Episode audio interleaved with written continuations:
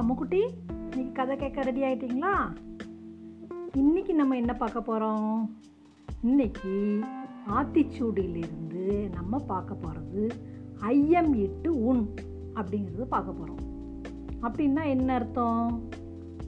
ஐயம்னா நம்ம எப்பவும் வழக்கமாக நினைக்கக்கூடிய பயம் அப்படிங்கிற அர்த்தம் கிடையாது. ஐயம்னா ஈதல் அதாவது கொடுத்தல் அப்படிங்கிறது பொருள். இல்லைன்னு வர்றவங்களுக்கு முதல்ல நம்ம உணவை பகிர்ந்து கொடுத்துட்டு அதுக்கப்புறமே நம்ம சாப்பிடணும். அப்படிங்கிறது தான் ஐயம் இட்டு உண் அப்படிங்கிறது அர்த்தம். நம்ம வாழ்க்கையில் மெயின் பர்பஸே கஷ்டப்படுற ஏழைங்க அனாதைகள் உடல் ஊனமுற்றவங்க இந்த மாதிரி நிறைய பேர் இருக்காங்க. அவங்களுக்கெல்லாம் நம்ம உணவை கொடுத்துட்டு அதுக்கப்புறமே நம்ம சாப்பிடணுங்கிறது தான் தானம் பண்ணுறதுலே ரொம்ப சிறந்தது அன்னதானம் தான். இதுக்கு ஒரு கதை பார்க்கலாமா? மகாபாரதம் போர் முடிஞ்சிச்சு முடிஞ்சு அதில் வந்து தர்மபுத்திரர் ஜெயிச்சிட்டார். அப்போ அவங்களால அடுத்தவங்க யாராலையும் செய்ய முடியாத அளவுக்கு ஒரு பெரிய யாகம் வளர்க்குறாங்க. என்ன யாகம்? அஸ்வமேத யாகம்னு பேர் அதுக்கு அது வந்து போரில் ஜெயித்தவங்க முக்கால்வாசி அந்த யாகம் வளர்ப்பாங்க. அப்போ அதுக்கு நிறைய ராஜாக்களை கூப்பிட்டு மந்திரிகள் ராஜாக்கள் நிறைய வேதம் படித்தவங்க முனிவர்கள் அப்படி நிறைய பேரை அவர் கூப்பிட்ருக்காரு இப்போ எல்லாரும் வந்தாங்க. அதனால தர்மர் வந்து என்ன செஞ்சாங்க? எல்லாருக்கும் நிறைய தானம் கொடுத்துக்கிட்டே இருக்காங்க. இப்போ தானம் கொடுத்துட்டே இருக்கும்போது அங்கே ஒரு கீரி பிள்ளை வருது. இந்த கீரி என்ன செஞ்சுது? அதோட உடம்புல பாதி உடம்பு தங்கமாக இருக்குது மற்ற எல்லாம் பாதி கீரி பிள்ளையாகவும் பாதி தங்கமாகவும் இருக்குது அது அவர் முன்னாடி வந்து நிற்கும் அவர் தானம் கொடுக்க கொடு கொடுக்கும்போது அவர் ஊற்றக்கூடிய தண்ணி கீழே ஓடுமே. அந்த தண்ணியில் போய் உருண்டு உருண்டு புரளுது அப்போ அங்கே உள்ளவங்களுக்கெல்லாம் ரொம்ப அதிசயமாக இருக்குது இது என்னடா நல்ல அழகாக கோல்டன் கலரில் ஒரு கீரி வந்து உருண்டுக்கிட்டே இருக்க அப்படின்னு எல்லாரும் பார்க்காங்க. இப்போ தர்மர் வந்து அந்த கீரிக்கிட்டக்க கேட்காரு. உன் உடம்பு பாதி தங்கமாக இருக்க. நீ வேற வந்து புரண்டுக்கிட்டே இருக்கியே என்ன விஷயம்? அப்படின்னு கேட்காரு. உடனே கீரி என்ன செஞ்சுது? அதோட கதையை சொல்ல ஆரம்பிச்சிச்சு. கீரியோட கதையை கேட்போமா? கீரி வந்து சொல்லுது ஐயா தர்மராஜாவே நான் இருக்கக்கூடிய காட்டில் ஒரு ஏழை முனிவர் இருந்தார். அவர் வந்து குடிசை போட்டு அவர் அங்கேயே இருந்து தவம் பண்ணிட்டு இருந்தார். அவர் கூட அவரோட ஒய்ஃபு மகா மருமகா எல்லாரும் அங்கே இருந்தாங்க. அப்படி நாலு பேர் காட்டில் குடிசை போட்டு வாழ்ந்துக்கிட்டு இருக்காங்க. அவங்களுக்கு காட்டில் உள்ள காய் பழம் கிழங்கு இதுதான் சாப்பாடு. வேறு சாப்பாடே கிடையாது. எங்கே என்னென்ன கிடைக்கோ அதை கொண்டு வந்து சாப்பிடுவாங்க. ஒரு தடவை என்னாச்சு? மழையே பெய்யலை. மழை பெய்யலைங்கிறதுனால அவங்களுக்கு வந்து சாப்பாடே ஒன்றும் கிடைக்காம போயிடுச்சு.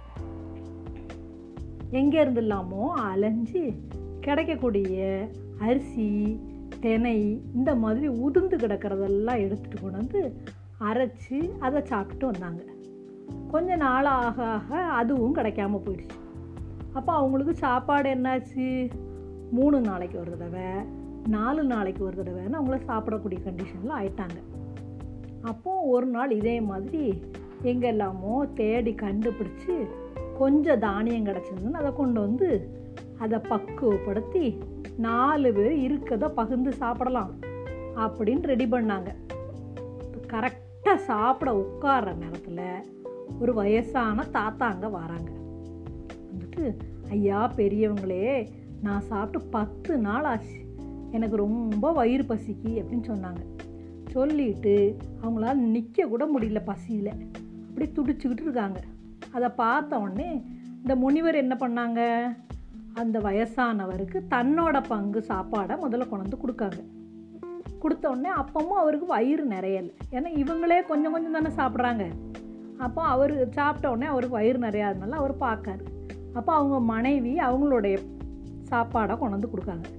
அதுவும் அவங்களுக்கு வயிறு நிறையல அப்புறம் மகனும் மருமகளும் எல்லாரும் நாலு பேரும் அவங்களோட சாப்பாடை கொண்டு வந்து அந்த வயசான தாத்தாவுக்கு கொடுக்காங்க.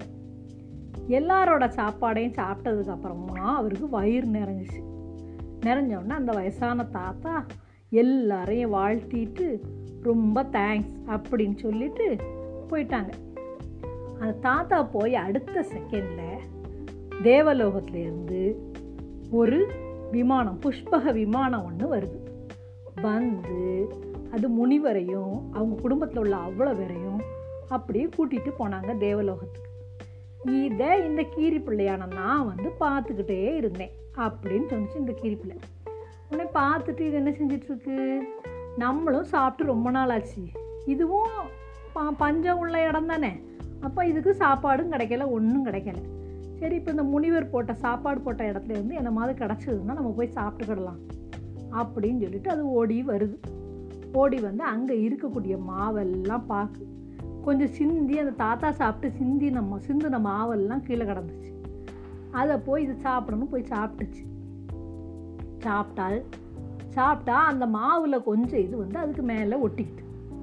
அந்த மாவு ஒட்டின பாகம் எல்லாம் தங்கமாக மாறிட்டு அப்படின்னு கீரி சொல்லிச்சு அப்போ அந்த கீரிக்கு முனிவரோட தர்மத்தை பார்த்து ரொம்ப ஆச்சரியமாக இருந்துச்சு.